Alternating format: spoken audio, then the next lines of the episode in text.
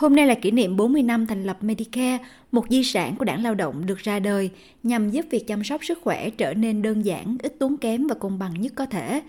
Medicare là chương trình bảo hiểm y tế toàn dân của Úc. Chương trình này cho phép tất cả người Úc và một số du khách nước ngoài tiếp cận với nhiều dịch vụ y tế và bệnh viện với chi phí thấp hoặc miễn phí. Nhưng một báo cáo của Ủy ban năng suất đã tiết lộ số người trì hoãn hoặc không đến các cuộc hẹn khám bệnh do giá cả đã tăng gấp đôi, từ 3,5 lên 7% trong 12 tháng. Bộ trưởng Y tế Mark Buller đã lên tiếng cho Medicare với lý do đã có sự cải thiện kể từ khi các hỗ trợ này được tăng lên.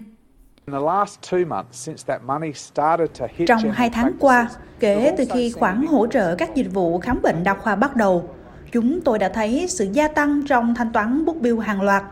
Chỉ riêng trong tháng 11 và tháng 12, chỉ trong 2 tháng đã có thêm 360.000 lượt khám bệnh bác sĩ miễn phí. Vào tháng 11 năm ngoái, chính phủ đã tăng gấp 3 lần hỗ trợ thanh toán chi trả qua Medicare cho các bác sĩ để khuyến khích nhiều phòng khám gia đình cung cấp dịch vụ thanh toán bất billing hơn.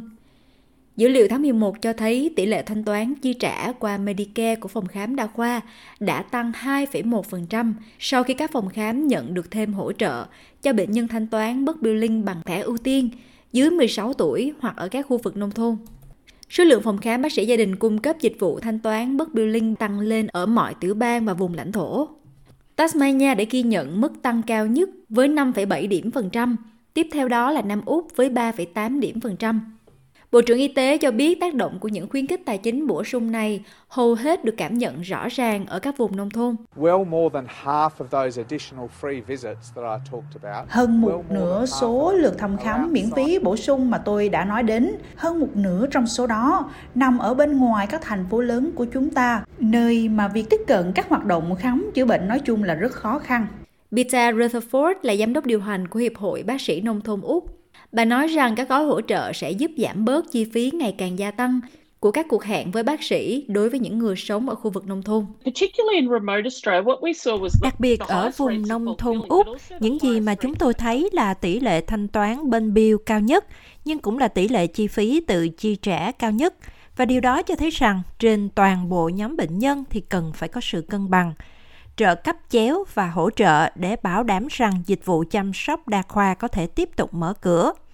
Và với việc hỗ trợ thanh toán bulk billing tăng gấp 3 lần, thì mức tăng chi phí tự chi trả đó sẽ chậm lại một chút.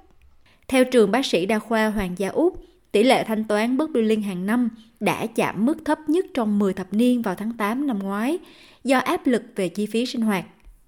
Ngược lại, điều này gây áp lực lên hệ thống, khiến nhiều người trì hoãn việc thăm khám với bác sĩ hoặc không đến khám do chi phí cuộc hẹn cao khi các buổi khám không được tính phí qua Medicare.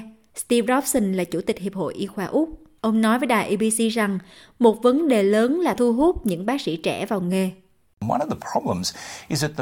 trong những vấn đề hiện nay đó là bác sĩ gia đình đã bị bỏ qua nhiều.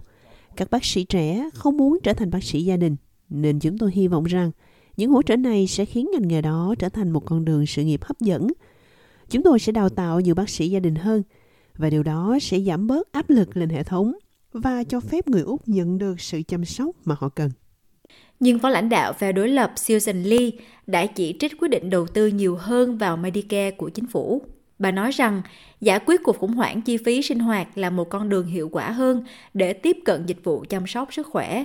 If this government cared nếu chính phủ này quan tâm đến chi phí y tế của bạn, họ sẽ làm gì đó để giải quyết cuộc khủng hoảng chi phí sinh hoạt, để người Úc thực sự có đủ khả năng đi khám bác sĩ.